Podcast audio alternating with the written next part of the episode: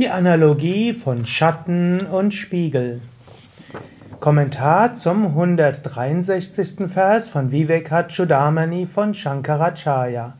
Shankara schreibt: So wie dir niemals in den Sinn käme, dich für den Schatten des Körpers oder für das Spiegelbild des Körpers oder für den Körper im Traum oder im Gedanken zu halten, so darfst du dich auch nicht mit dem lebenden Körper Jivat Sharira identifizieren. Du kannst die Analogie gerade mal überlegen.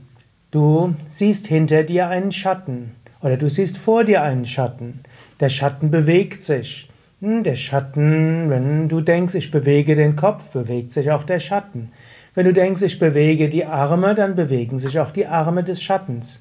Bist du deshalb der Schatten? Nein, natürlich nicht. Du weißt, der Schatten ist einfach etwas, was kommt durch den Körper. Sonnenlicht projiziert den Körper als Schatten zum Beispiel auf den Boden vor dir oder zur Wand. Oder genauso angenommen, du schaust in den Spiegel und dann siehst du im Spiegel, siehst du ein Spiegelbild deines Körpers.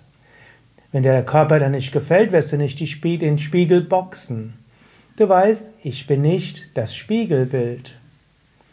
Oder angenommen, du wachst morgens auf und du hattest im Traum irgendwo schwere Rückenschmerzen, da wirst du dir jetzt keine Sorgen mehr machen. Du sagst, na, ah, es war nur ein Traum. Und was mit dem Traum passiert ist, das ist nicht so wichtig. Es ist unerheblich. Es spielt keine Rolle. Auf diese Weise ist auch letztlich der Körper wie ein Spiegelbild, ein Schatten deiner Seele. Du bist nicht der Körper, auch wenn der Körper sich bewegt. Auch wenn du den Körper siehst, auch wenn du den Körper fühlst, du bist trotzdem nicht der Körper. Der Körper ist wie ein Schatten von dir, ist wie ein Spiegel von dir. Aber du bist nicht den Körper. Denke nach über diese Analogie, Körper als Spiegel deiner selbst, Körper als Schatten deiner selbst. Oder das allerbeste Beispiel ist sicherlich der Traum. Wenn du aufwachst, erkennst du, ich bin nicht der Körper des Traumes. Und so ähnlich auch, wenn du morgens aufwachst, dann sage dir, oder wenn du, wenn du abends zu Bett gehst, sage dir auch, ich bin nicht der Körper.